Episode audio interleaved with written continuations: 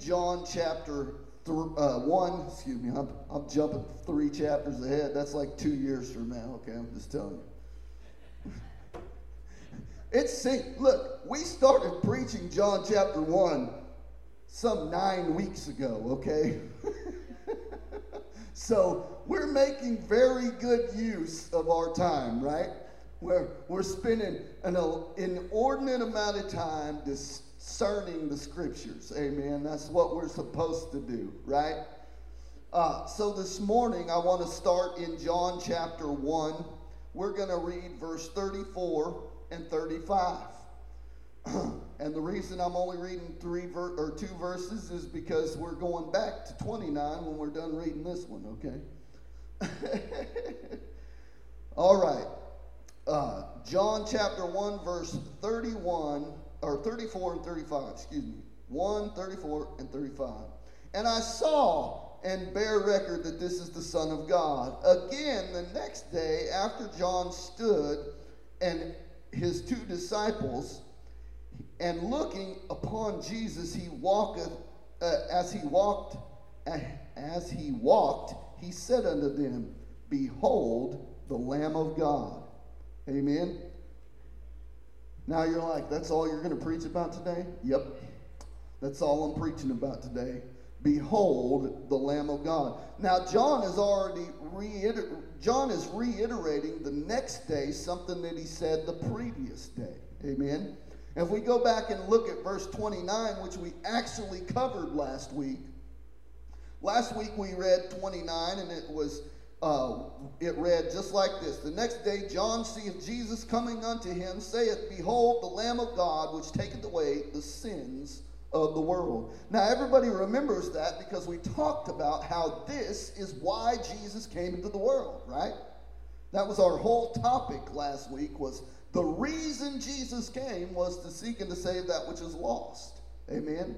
Jesus came into the world to die an atoning sacrificial death for all who would believe. Amen. So, in talking about this, the verses says this, okay?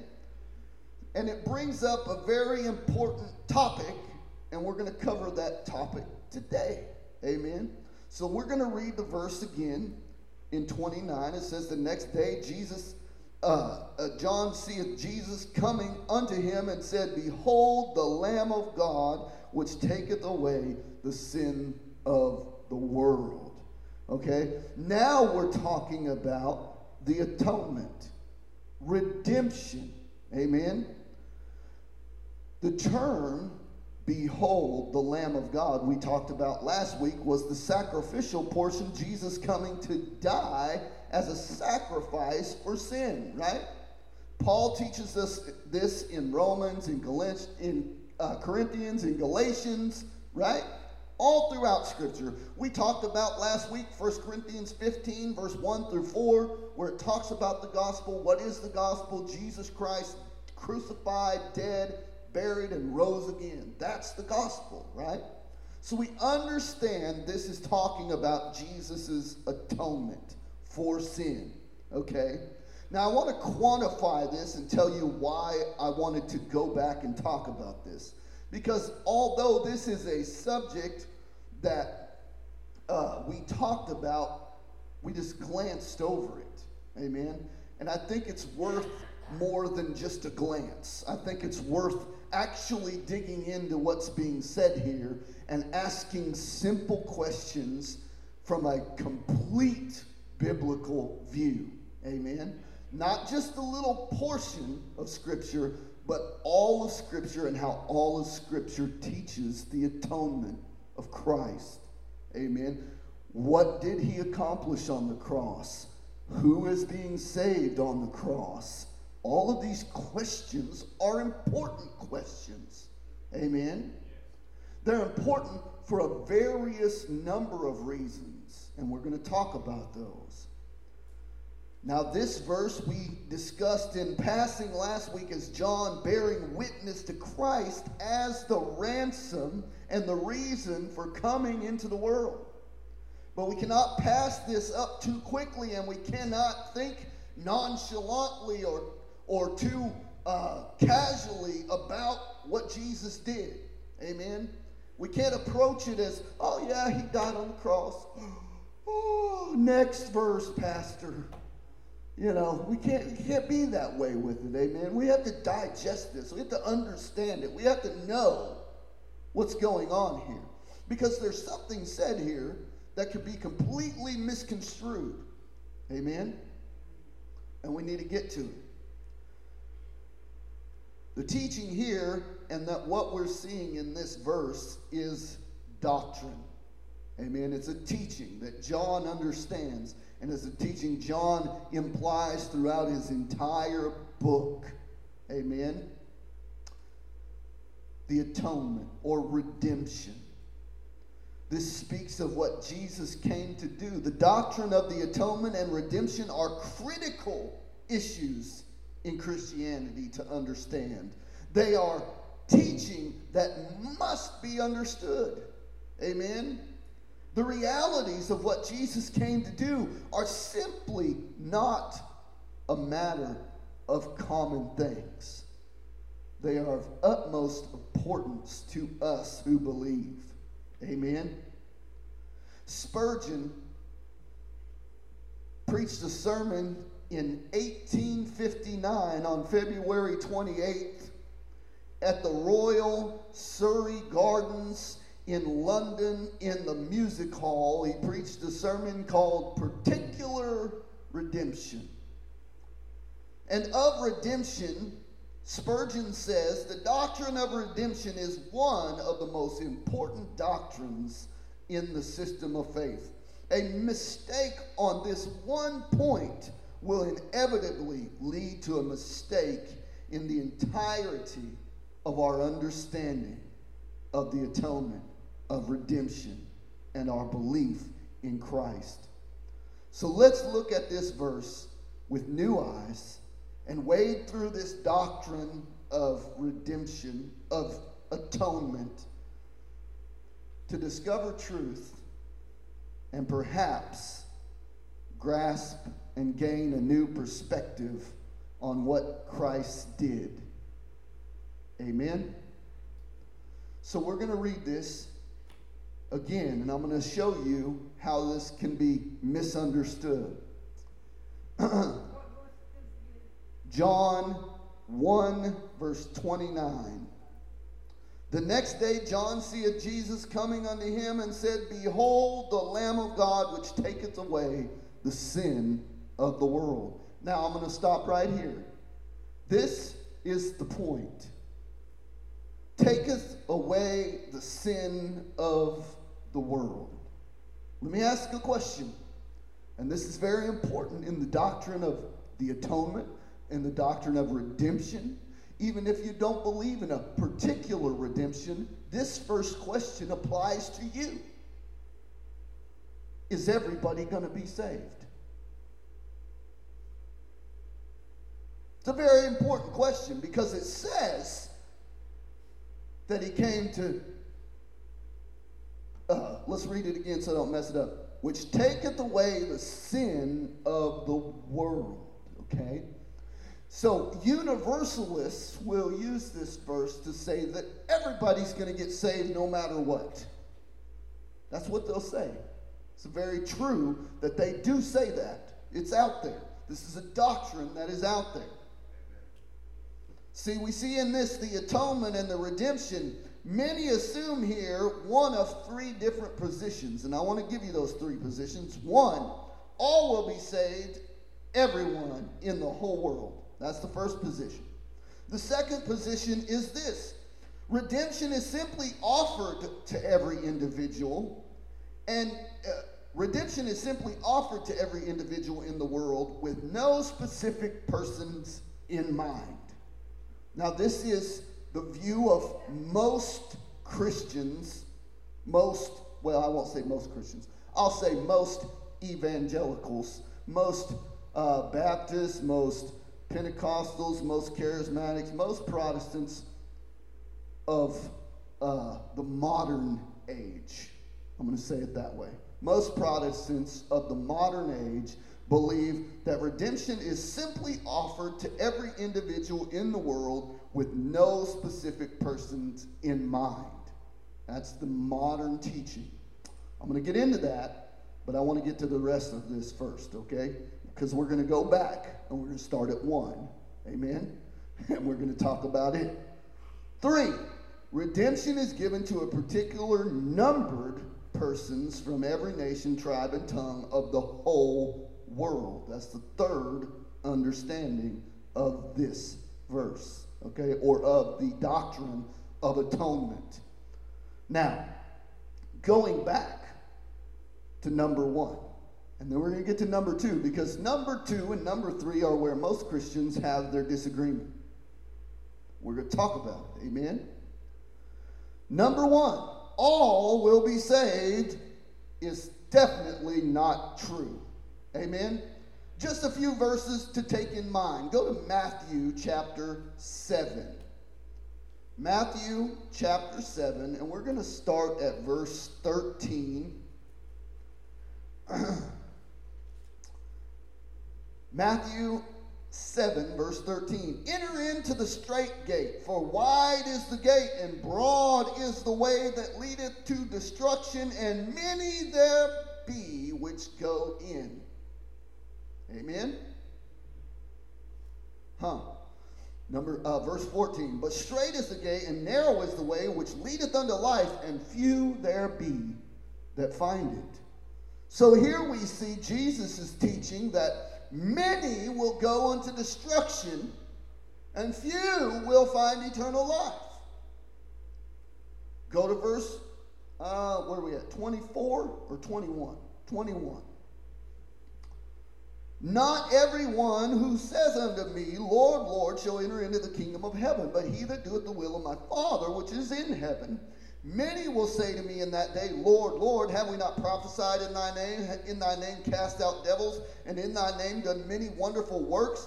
Then I will profess unto them, I never knew you. Depart from me, ye that work immu- uh, what does it say? Iniquity, excuse me. Sorry. I misread it. Depart from me, you who work iniquity. So in these verses, we see a group that's going to heaven and a group that's not. We're going to even see a group that thinks they're going to heaven that are not. Come on, let's be real. This, we're talking about real salvation, not this patty cake, new age Christian stuff that ain't going to save anybody. Amen. This, this, I can just confess and, and nothing, don't believe in my heart. I just confess with my mouth. You know what I mean? There's a difference between believing in my heart and confessing with my mouth and just confessing with my mouth. There's a, what is it, the prophet, uh, is it Isaiah or Jeremiah said that they confess me with their mouth, but their hearts are far from me. Amen? Come on, let's be real. We're talking about real things. Luke chapter 13. Flip over to Luke chapter 13. Now it's interesting because, you know, I wanted to go through the book of John, but as I began to keep, you know, as I went forward and was looking at the next, trying to finish the chapter one of John, I thought, man, we can't just leave the atonement and redemption alone. We can't just skip over it. We can't just bypass it. You know what I mean? Because everything else in the book in the book of John is going to matter. Amen? So, understanding redemption, understanding atonement, what Christ did on the cross is important. Amen? So, Luke chapter 13, verse 26. Actually, let's go to verse 23 first. Verse 23. Uh, then said one of them unto the Lord, Are there few that be saved? Because that's a question that we get today, ain't it? I'm going to stop right here and ask you. That's a question that we have today, ain't it? Because people go, oh man, I see all these people professing Christ. There's going to be so many people in heaven. But are there really going to be few that be saved? Now, watch what Jesus says to this question. He said unto them, Strive to enter into the straight gate, for many, I say unto you, will seek to enter in and shall not be able to. When once the master of the houses rose up and have shut the door, and ye begin to stand without and knock on the door, saying, Lord, Lord, open unto us. And he shall answer and say unto you, I know you not whence ye are. Sounds just like Matthew 7, doesn't it? Depart from me, you workers of iniquity. I never knew you.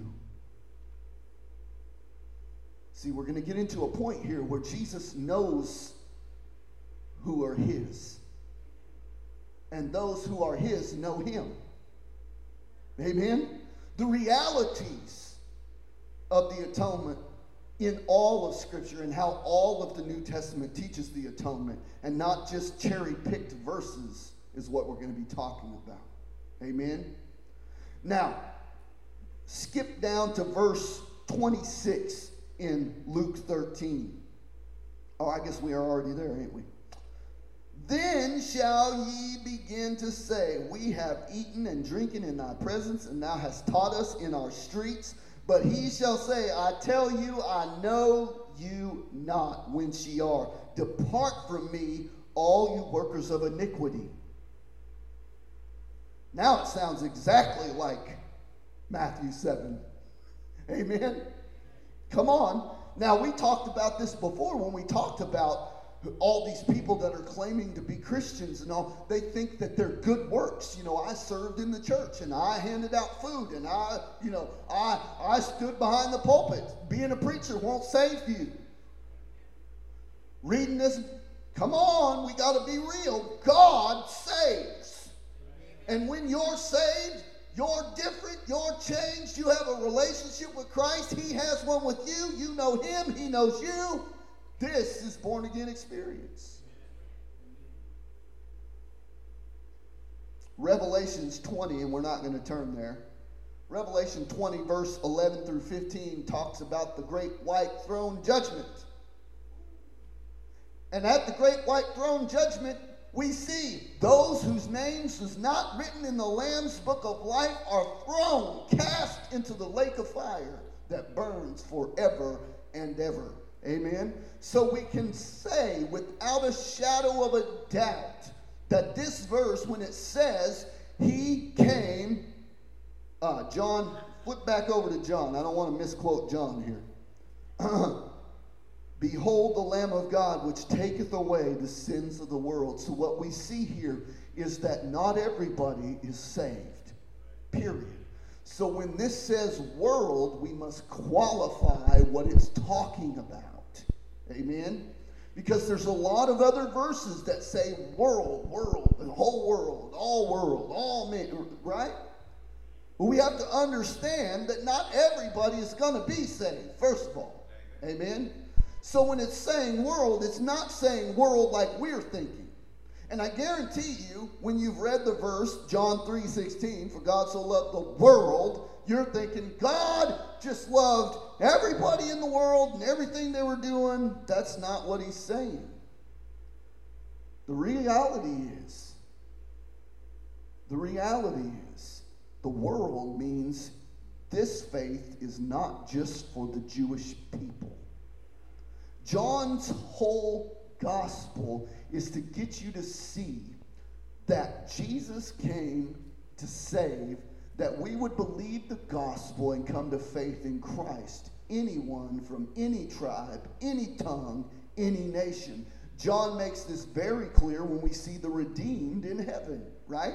What does it say? Does it say the whole world is there? No. It says, and I saw on the sea of glass, those wearing white robes from every tongue and every tribe and every nation. Amen. The understanding of the world then is that there are going to be a people from every tribe, every tongue, and every nation that will be saved, but not all people will be saved. Period. Amen. On this, the second and the third group agree. Amen? On this, the second and the third group agree. Now let's get to the second group because the second group is a very important group. We're not talking about these people like they don't have an understanding that Jesus came to save. we're talking about this in the understanding that they're only looking at it from one side of the coin. Amen? Their side, not God's side. Amen? So, this second group of people will say that God has made salvation possible for all men, that all men everywhere are called to repent and believe, and this is based on human free will and not on God's calling or election or his will. It's based on their will. That's half true. Like I said, they have one side of the coin they're looking at. Just one side of the coin. Because Scripture teaches far more than that. Amen? And we're going to get into it. So, if you would, go with me to John 3. This is the same book, right? The same letter, same gospel writer, John, right? John 3 16. We're going to read through verse 20 or 21. For God so loved the world that he gave his only begotten Son, that whosoever believeth in him should not perish, but have everlasting life. For God sent not his Son into the world to condemn the world, but that the world through him might be saved. And he that believeth on him is not condemned, but he that believeth not is condemned already, because he hath not believed the name of the only begotten Son of God. And this is the condemnation that light is come into the world, and men love darkness rather than light, because their deeds were evil. For everyone that doeth evil hateth the light, neither cometh to the light, lest his deeds be reproved. But he that doth truth comes to the light, that his deeds may be made manifest, that they are wrought of God. So we see here, he says, Whosoever will, right? That's, that's what it says, right? For no, yeah, whosoever believeth in him, right? Whosoever believeth. want you to underline that. File it away in your memory bank for a minute, okay? Keep it in your pocket, okay? Hold on to it. Whosoever believes in him. Because that's the question, my friend. Who believes? Just file it away. Number two, go to Romans chapter 10. We know this verse very well, very famous portion of scripture where Paul says that if I believe in my heart, confess with my mouth, right? We, we know this, we know this verse. This is not a new verse. I'm not reading to you some new Bible scripture that I jotted down in there on my own. This is Paul's own hand, amen. Romans chapter 10, verse 9. If thou shalt confess with thy mouth the Lord Jesus and shalt believe in thine heart that God has raised him from the dead, thou shalt be saved. For with the heart man believes unto righteousness, and with the mouth confession is made unto salvation. For the scripture saith, Whosoever believeth on him shall not be ashamed. Amen. now we have this here again. Whosoever believeth on him. Amen. All of us agree on these verses, by the way. All of us do. Keep going. First John chapter 2, and this is probably the one that will everybody would pull out in verse or in the second group and say, aha, see, aha, right there, Kevin. Ah, see. Am I right? They're going to. That's what happens. We're going to read verse 1 too. My little children, these things I write unto you that you sin not. If any man sin, we have an advocate with the Father, Jesus Christ the righteous. And he is the propitiation for our sins, and not ours only, but also the sins of the whole world. And most people will say, right there, see, Kevin, the whole world. Well, we just clarified a minute ago that the whole world isn't going to be saved. Amen?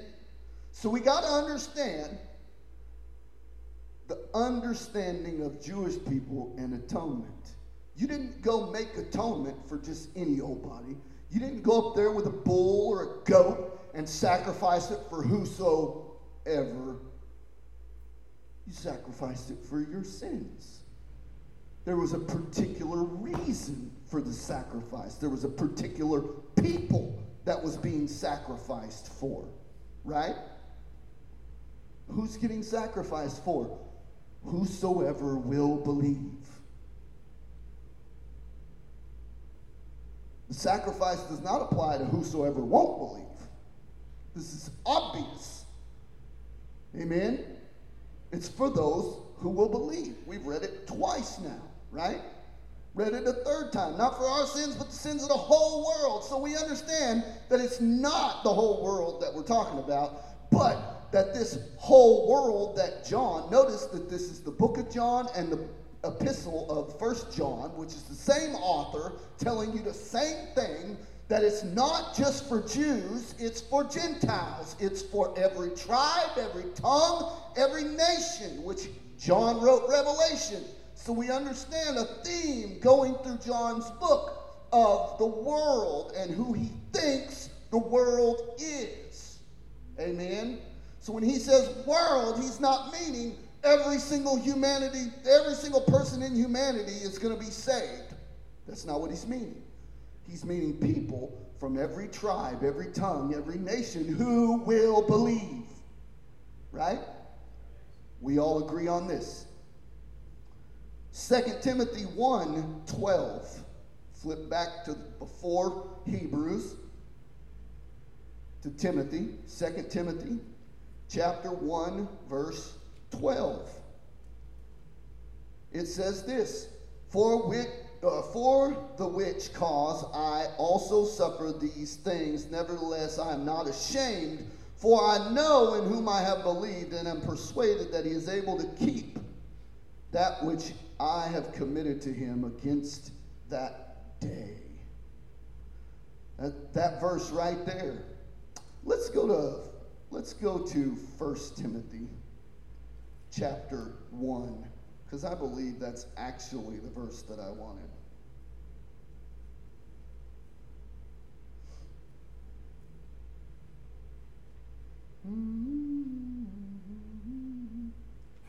I'm not ashamed of the gospel. Remember where that is? Is it Romans 1? I must have just wrote it down wrong. Romans 1. That's what we want. Romans 1. Man, that's what happens when you write fast. Romans 1. Yeah, thanks for Kyle. Bless Kyle's heart.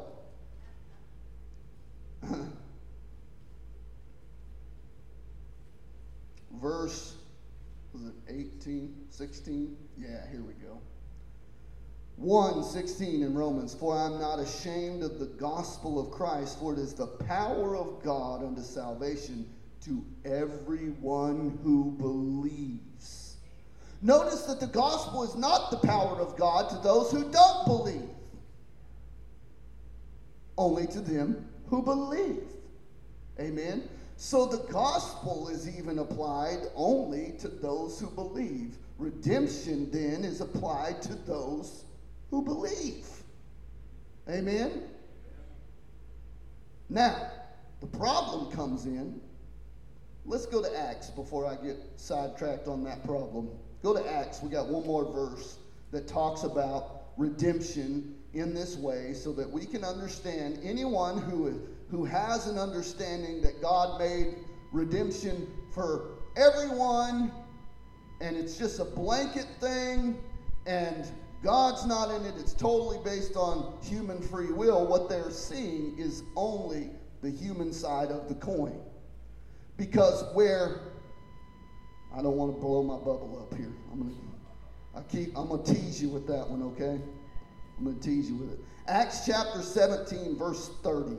Okay? Acts 17, 30. And the uh, yeah, am I in the right place? Yeah. And the times of this ignorance God winked at, but now commendeth or commandeth all men everywhere to repent. Wow. So what is he talking about here? Every all men everywhere to repent. He's obviously talking about the general call of God that all men should repent and believe. But we know for sure that all men will not repent and believe. The problem and the discussion happens when we talk about why men won't believe, why men aren't repenting. Amen? So here we have the, uh, the understanding of whosoever will, whosoever believes, three different verses, right? To everyone that believes, right? God commands all men everywhere to repent. So we see this from a human perspective. The human perspective is this we don't know whosoever will. From our perspective, it looks very random. It looks like I just, I, I'm, I don't know about you, Tammy, but I don't know who's going to say yes. I don't know who's going to say no. I don't even know who's elect and who isn't elect. By the way, that word elect is in the New Testament more than more than you think. Some 50 sometimes. Elect, election, predestination. Oh, don't say that word in church. People get mad at you. Even though it's in the Bible, Romans 8. For those he foreknew, he did predestinate, and those whom he did predestinate, he called, and those he called, he also justified, and those he justified, he also glorified. Notice that it didn't say the one whom, because that's the argument most of the time, is oh, it's just talking about Jesus. He predestinated Jesus. He's not talking about Jesus. He says those, those, those, those, those, those Amen. particular people in mind at salvation. Because God is not confused by whosoever will. He doesn't see whosoever will. The problem that I see, there's a few problems that I see with this understanding of only looking at one side of the coin. Does the act of salvation happen by God or does it happen by my free will? Because that's what the argument is. The argument is, oh, God doesn't make people robots. Nobody said he does. People do have free will, but the honest person that will look at Scripture will see in John 6, it says, No one comes to me unless the Father draws me, draws them. In other words, God initiates salvation every single time. That means the words of Jesus are absolutely true that you didn't choose me, I chose you. Amen? The realities of Scripture is that God works the work of salvation, not me. I may respond, amen, but I don't start it. And salvation is not determined by me just making a choice. Because if that was true, nobody wants to go to hell, okay? There's not a single solitary person on this planet that when push comes to shove and the flames of hell are licking at their face that would rightly choose to go there. They would not. The problem is, is, that we are rebellious in our heart and we want to have our way right up until it's time to, right? And then you're going to have a lot of people, Lord, Lord, Lord, Lord. And he's going to say, I don't know you. Second problem I see with this is does God have nothing to do with salvation? Because here's what I see, okay? And this is the way that modern church teaches. And I say modern church because this was not a doctrine that was predated in, in the church history, okay? Church history, almost every single person believed in the election of God. Now, the election of God for the Arminian was a little more loose, and they believed that God knew but didn't make. And we can have that debate, and that's fine. But everyone believed that God did elect. That was church history. Amen? Even the apostles, and I'm going to show you even the Apostle John. And I'm going to show you. Amen? God is not ignorant of who is who. God knows who are his. Jesus, when he was talking to the Pharisees, said, You don't know my words, and they, you, you can't understand my words, and you don't hear my words because you're not of my sheepfold. You're not my people. He argued with them. Oh, we're sons of Abraham. He said, If you were a child of Abraham, then you would know and believe in me because Moses and Abraham, they all testified to me. But because you're not, you're children of the devil. You seek to stone me. See, Jesus' words here seem surprisingly different than how we represent this gospel nowadays. Now, I'm going to give you my interpretation of this gospel that's being preached. And what it says is that God made salvation possible, but you have to choose.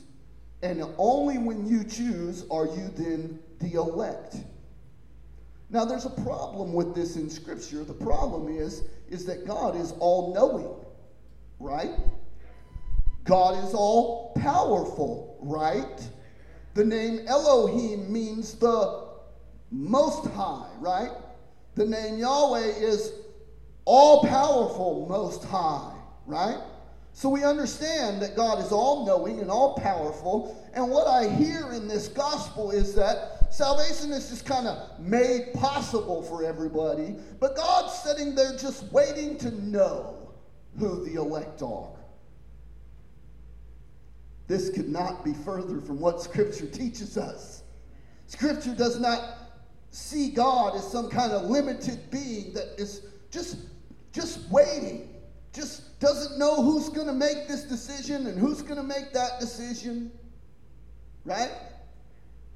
Now, for anybody that says, well, oh, I believe God knows who's going to make the decision, I just don't believe God makes them make the decision. I would agree with you. God doesn't make anybody make a decision. That doesn't mean God didn't choose them from the foundation of the world, like the Bible says.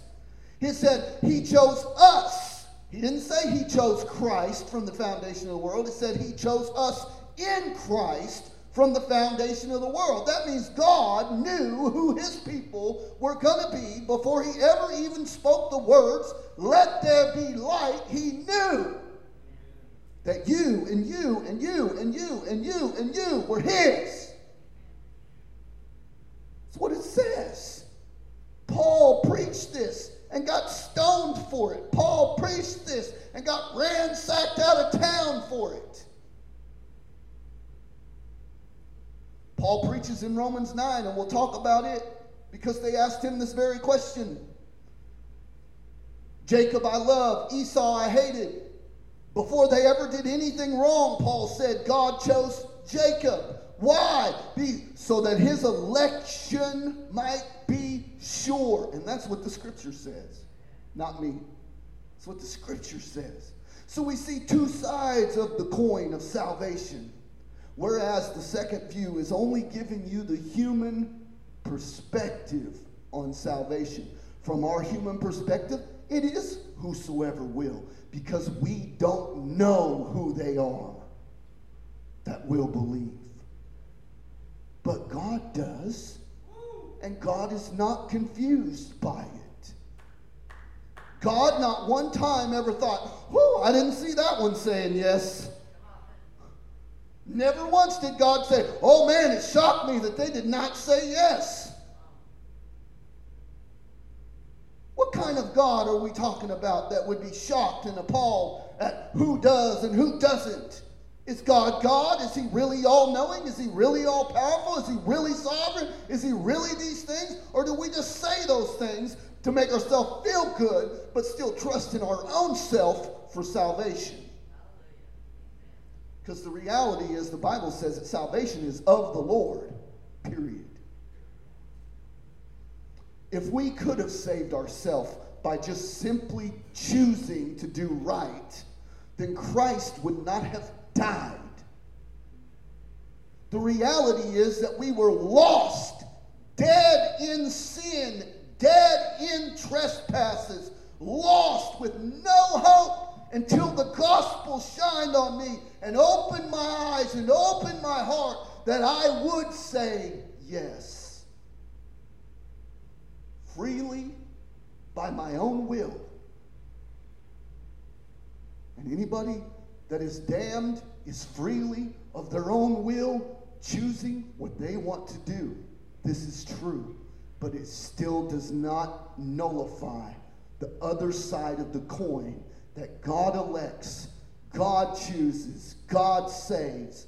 This is taught in Scripture as the other side of the coin of redemption. This is all true. We believe that whosoever will. We believe this does not mean we just uh, we but uh, we do believe this, but does not mean that salvation is an act of pure human will. Does God have nothing to do with salvation? Question mark. Is God ignorant of those who will decide until they decide? This is not taught in Scripture at all. So I want to move on to the third view. And I'm only doing this because, like I said, I don't disagree with anything that we just read on the first view. We do freely choose, we do have a free will. But God has to move on the heart of a person for their saved. That is absolutely fundamentally a fact. And that means that God does the choosing, not you. And praise, right, some people get so bent out of shape and they're like, well, that means, you know, we're just robots. No, it doesn't. You're a robot before you're saved. You're a slave to sin and you serve sin. That's what the Bible says. Jesus said if you're not following him, you're a child of the devil. Amen? and you're going to seek to serve your father. That's what he said. Not even that. You would you have even made it if God didn't open your eyes in the first place? Because that's the question. Will I, as a dead, sinful person who does not love God, does not want God, does not want to be anywhere near God. Remember John 3 19, that they don't come into the light because their deeds are evil and for fear that their deeds will be exposed, they don't come into the light. That's why Adam in the Garden of Eden, as soon as he sinned and he heard the, uh, it says he heard the sound of God walking in the cool of the garden, he ran with Eve and hid theirself because sin drives us away from God. And the sinful nature that we inherit from Adam gives us only death. Amen?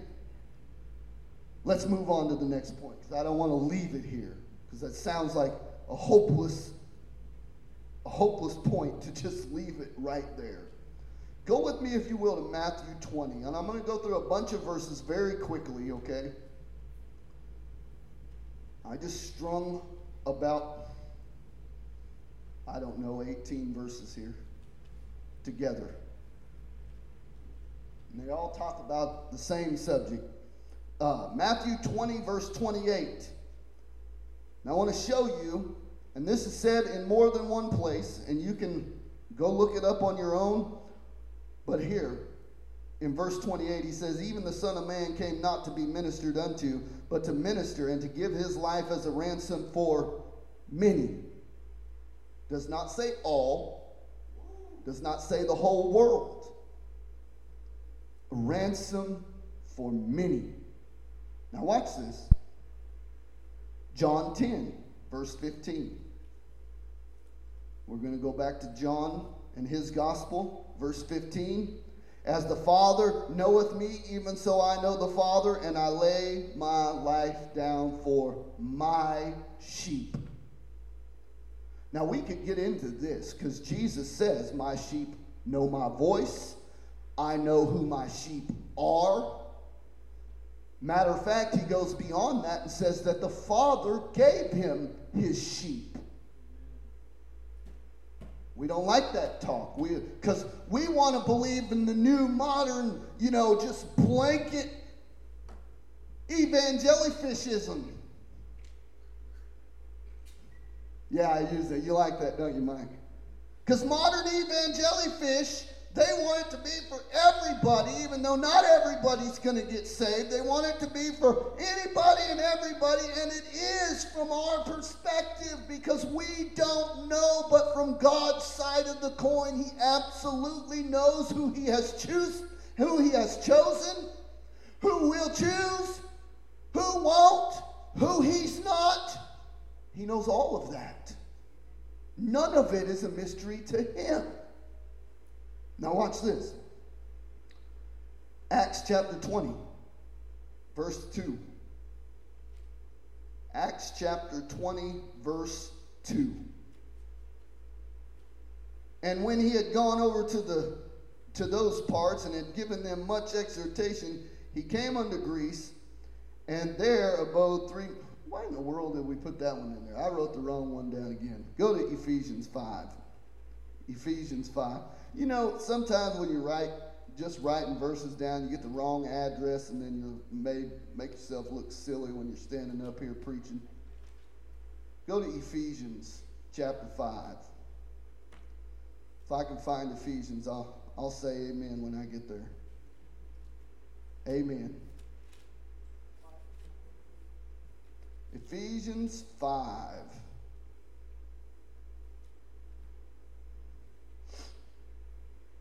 Verse 25. This is what I, this is definitely the one I wanted. Now I want you to notice this. Now this is an exhortation to husbands. But he says something very important in it. Watch this.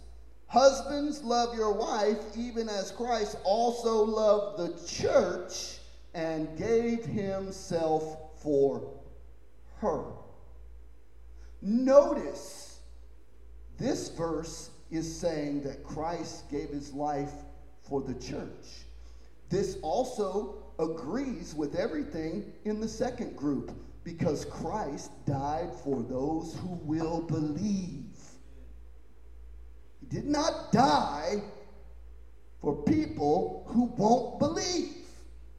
The atoning sacrifice was only made in Jerusalem by those who believed God would forgive their sin if they brought a bull or a goat to kill it.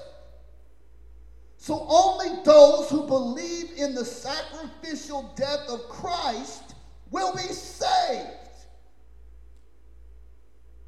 And the question then remains why in the world does anybody believe at all? The answer is very clear. Go with me uh, to John. We're going to go back to John. You can go to John 1 to start with. John 1, and we read this last week. Actually, we went back and read it on purpose last week, but I want to read it again. Uh, verse 12 and 13, it says, But as many as received him, to them gave he power to become the sons of God, even to them that believe on his name. Now, watch this, because this verse, if you take it by itself, how many of you know that if you take a verse all by itself, that you could walk in error just taking one verse and not having context about what that verse means? Because most people will say, well, see, Pastor, right here it says, that these people believed and then they're given the power to become the sons of God. Let's read it, the next verse. Context matters. Amen. The next verse says, which are born not of blood, nor of the will of the flesh, nor of the will of man. Do you see how he's getting you out of the way? Do you see how he's eliminating you? Not born of flesh, how many of you are in the flesh? Not born of blood, that means bloodlines, not being a Jew, not being a Hebrew. Come on, are we seeing what John's talking about yet? Number three, not of the will of man, and that eliminates everybody else, but of God. You are not born of your flesh. You're not born of your bloodline. You're not born of your own will. You are born again by the will of God. That's what it says. Lastly, go to John 6. We're going to jump through John now, okay? Because John goes to extreme measure to record Jesus' words on the subject that we are talking about.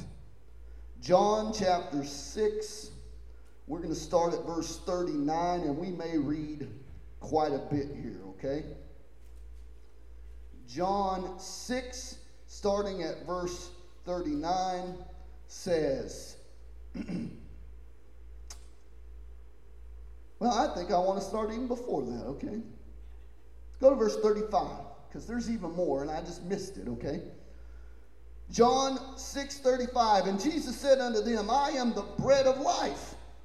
He that cometh unto me shall never hunger and he that believeth on me shall never thirst. And right there again if you only take this verse and, and, and, and throw this verse out there it says it again doesn't it?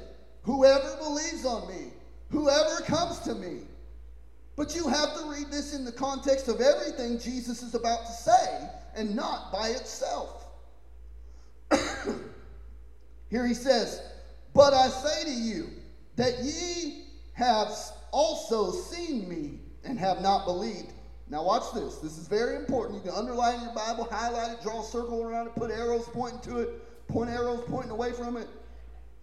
All that the Father giveth me shall come to me, and him that cometh to me I will in no wise cast out. Now, chances are, if you're an evangelifish, the only part of this verse that you have ever heard is, He that cometh unto me, I will in no wise cast out. That's the verse they like. And they disregard the fact that God did the choosing. Because it says, All that the Father gives me will come to me. Uh oh. We're seeing a different thing being said here. Keep going. For I came down from heaven not to do my own will, but the will of him who sent me. Now, this is very important because he's about to tell you what the Father's will is. Watch this. And this is the Father's will which he hath sent me, that all which he has given me I shall lose nothing, but should raise it up again at the last day. And this is the will of him that sent me, that everyone which seeth the Son and believeth on him may have everlasting life, and I will raise him up at the last day. Notice that he says, Whoever looks to the Son and believes. So it's true, whosoever will believe. But the truth is that only those whosoever will believe are the ones that God is making believe. Absolutely fundamentally true. God moves on the heart of men to change it. If he did not, none of us would say yes. The question has to be asked before it can be answered. Correct? Now let's keep going because they started murmuring, much like probably some of you are in your mind right now, going, Kevin has lost his mind, and I'm tired of listening, and I'm ready to go home. I'm ready to eat this lunch. I don't even know if I'm staying for lunch now. the Jews then murmured at him because he had said, I am the bread of life which comes down from heaven. And they said, Is not this Jesus, the son of Joseph? Whose father and mother we know? How is it then that he saith, I come down from heaven? Jesus therefore answered and said unto them, Murmur not among yourselves.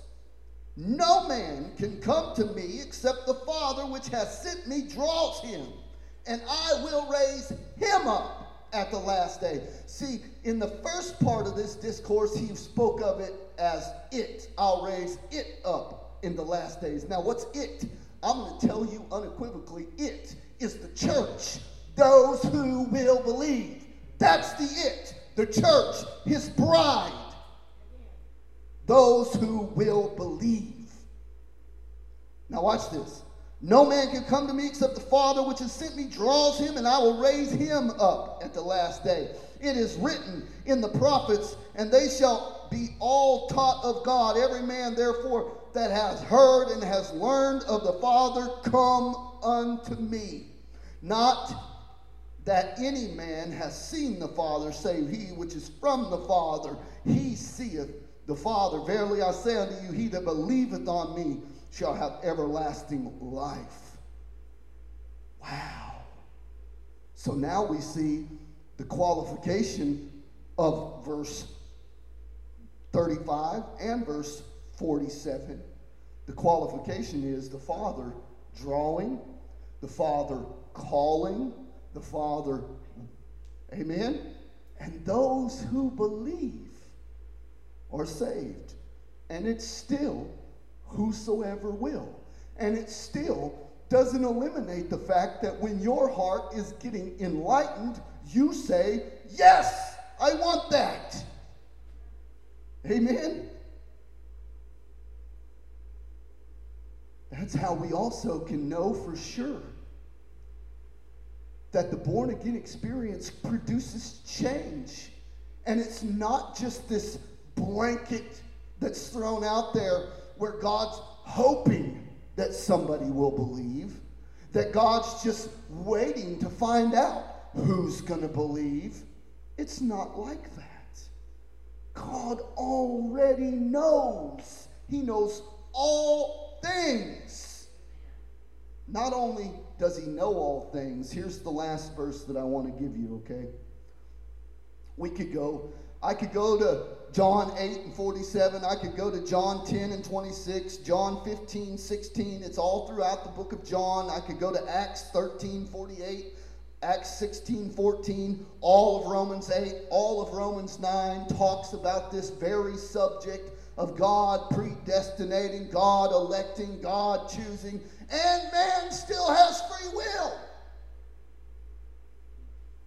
Now, do you see how I said one the number two people, they're teaching right, but they're only teaching one side of the coin. They're only teaching the human perspective. And I am telling you that if you take the whole Bible and not just the parts that feel good to you, take the stuff that doesn't make you feel comfortable. It's there. Amen? Uh, turn with me to Romans 9 real quick. I want to show you a verse that makes everyone uncomfortable, including the pastor that's preaching this message right now. Doesn't make me feel like, ooh, I'm so excited about this. But it's there. And if it's there, we must understand why it's there and not gloss over it, not ignore it, but look at it. Amen? Now, watch this. Is it, is it, is it nine? Yeah. He shows mercy on who he will. Romans 14. What then? Uh, no, I want to start before there. Uh, verse 9 For this is the word of promise that this time will come and Sarah shall have a son. And not only this, but when Rebekah had conceived by one, even by our father Isaac, for the children being not yet born, neither having done any good or any evil, that the purpose of God according to election might stand, not of works, but of him who calleth. It was said to her, The elder shall serve the younger, as it is written, Jacob I have loved, and Esau have I hated. What shall we say then? Is there unrighteousness with God? Now that's the question we all ask because that's the question we come to when we come to electionism. it's unfair. God's not being just. God's being unfair. That's the question, right? Every one of us have that question when we read this scripture. When I read it, when I read it the first time, when I read it the 300th time, it still makes me go, oh, because it's uncomfortable. Amen? Now he answers the question. He said, Is there unrighteousness in God? God forbid. For he saith unto Moses, I will have mercy on whom I will have mercy, and I will have compassion on whom I will have compassion. So then it is not of him that willeth, nor of him that runneth, but of God who showeth mercy. For the scriptures saith unto Pharaoh, Even for the same purpose I have raised thee up, that I might show my power in thee, that my name might be declared throughout all the earth. Why is he bringing up Pharaoh? Because God purposely, deliberately hardened Pharaoh's heart. And this is a hard doctrine to wrestle with because the reality is it puts us in our position. Watch, I'll show you how it does because it puts me with you. I'm not alone. Thank you for joining me. Therefore, I have mercy on whom he will have mercy, and whom he will harden, he hardeneth. Verse 19 Thou wilt say then, Why doth God find fault? For who hath resisted his will? I like how the ESV says, Who can resist his will? Who can resist God's will? Why is God going to find fault? Because there's two things that are true God chooses, and you choose. Both of those are true. Both of those are biblical. Now, watch this. Nay, but O man, who art thou to reply against God? Shall the thing being formed say to that that formed it, Why hast thou made, made me this way? Wow. Hath not the potter over the clay the same right to make of one vessel honor and another of dishonor? What if God, willing to show his wrath to make known his power, endured much long suffering the vessels of wrath to be destroyed, that he might make known the riches on the vessels of mercy which he hath afore, afore, meaning previously, prepared for glory. Even us, whom he called not of Jews only, but also of the Gentiles. Now, see, here's how we here's how we got to end this, and I'm going to end it with a scripture, okay? Go with me, if you will, to Psalm 115. Psalm 115. Now, I know there's some people going, I just don't know if I'm coming back next week. Man, I don't know if I can handle this, Pastor. You, uh, look, next week we're going to be talking about Jesus choosing his disciples, picking them, amen. And then we're going to talk about how they all reacted, who John is in all this, amen. Because you'll notice that John doesn't name himself in the book of John. He talks about John the Baptist, but he never once mentions his own name. And many believe it's so that he could glorify Christ in the book, because the whole point of the book in John 21 and 30 is that, uh, hold on, what did he say? I write these things unto you that you might believe Jesus is the Christ, and that believing in him you might have life in his name. That's the whole purpose of John writing the book. So his name was irrelevant to him while he wrote the book. Amen? And that's basically what we're going to be talking about next week the, the disciples Jesus first chose, you know, John and Andrew, and then Peter and his brother, you know, uh, uh, John's brother James, and Nathaniel, and amen. We're going to talk about that next week. But I could not let this week go by without talking about the doctrine of redemption because this doctrine is very important for us to understand. Now, you don't have to absolutely wrap your mind around all of this to believe. Amen. We can all agree that anybody that ever says, Yes, Jesus, really truly believes in their heart, confesses with their mouth, they are saved. They may not really understand this doctrine, but they are saved. Amen. I'm not standing up here saying if you don't get all this that you're damned and going to hell. I'm not telling you that. What I'm saying is this is in Scripture. And we need to be willing to look at it face to face and understand that it's there. Understand that God is working all things out for the good of them, huh? Whom he called according to his good purpose. Amen? That's another verse for you on that subject. That just came to me. all right. Psalm 115, and I want to read from verse 1 to verse 3. Not unto us, O Lord, not unto us, but unto thy name give glory for thy mercy and thy truth's sake. Wherefore should the heathen say, Where is now their God? But our God is in the heavens, and he hath done whatsoever he hath pleased. I'm going to read that again, but I'm going to read out of the ESV so you can get a little, little more context, because I think the ESV just gives a little bit more oomph to this understanding. Amen. Psalm 115 in the ESV. Not to us, O Lord, not to us, but to your name give glory for the sake of your steadfast love and your faithfulness. Why should the nations say, Where is their God? Our God is in the heavens, and he does all that he pleases. Amen. That's what the doctrine of election teaches. That's what the doctrine of redemption teaches.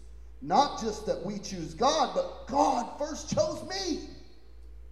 That's absolutely biblical. That's absolutely what happens. No one in the history of Christianity first came to God before God ever came to them. It did not happen. No one ever has just walked up to God and been like, hey, you ain't talked to me yet, it's my turn. God always, always, always talks to the heart of the believer first. Every time, without exception. Now, today you might be here and you're going, I still don't know if I believe all this. That's fine. I'm not telling you what to believe, I'm telling you what Scripture says. It's there, whether you want to wrestle with it or not. Sometimes you got to be just like Jacob Amen. Sometimes you got to be just like Jacob and say, Look, Lord, this, this hurts and I'm wrestling with you. Amen. You got to be like Hannah. You got to keep praying until you come through. Amen. You got, you got, come on. Remember, Hannah prayed all sackcloth and ashes. This woman in the temple, in the tabernacle, praying to God, right, for a child. Sometimes the doctrines that we understand that are in Scripture that are difficult and I understand people don't preach this today, okay? They, you won't see, you know, Joel Osteen preaching any of this, okay? You won't see T.D. Jakes or, or any of them other people with big names preaching this. You know why? Because it doesn't sell. It doesn't fill seats. But it is the truth. And it is in God's Word. So my admonition to you is this should give you peace, first of all. Because God does all things good. You know what the scripture says? God does all things good. God is righteous in all his ways. His judgments are without reproach. Amen. So if God from eternity past knew that Michael York or Brian O'Connor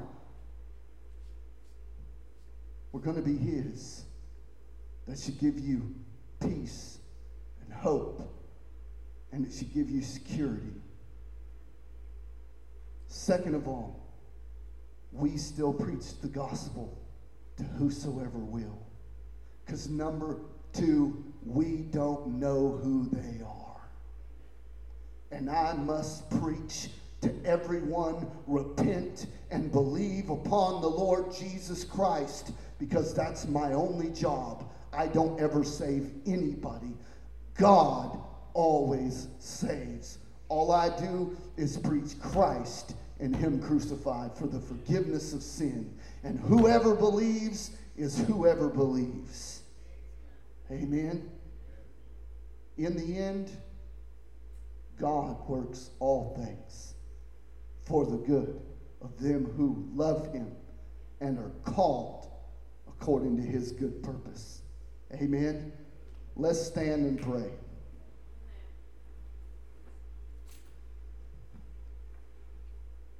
Father God, I know that we have breached a very deep, very deep pool of doctrine this morning, God, that we have waded head deep and sometimes way over our head. And Lord, I will not stand up here and pretend that I understand how all of these things work, but I know without a shadow of a doubt, God, that they are true, that you are true. And Lord, this morning, as we have wrestled with this doctrine, as we've wrestled with this teaching, God, if we are still not done, Lord, we ask that you would strengthen us, that we would wrestle with this some more, that we'd see your truth, God, not as a, a, a, a sign of hopelessness, but of great hope. Lord, that we may not know whosoever will, but we truly know that you do. Lord, we ask that you would help us to preach the gospel like everyone would be saved, that everyone would repent and believe the gospel. We ask this in Jesus' name. Amen and amen.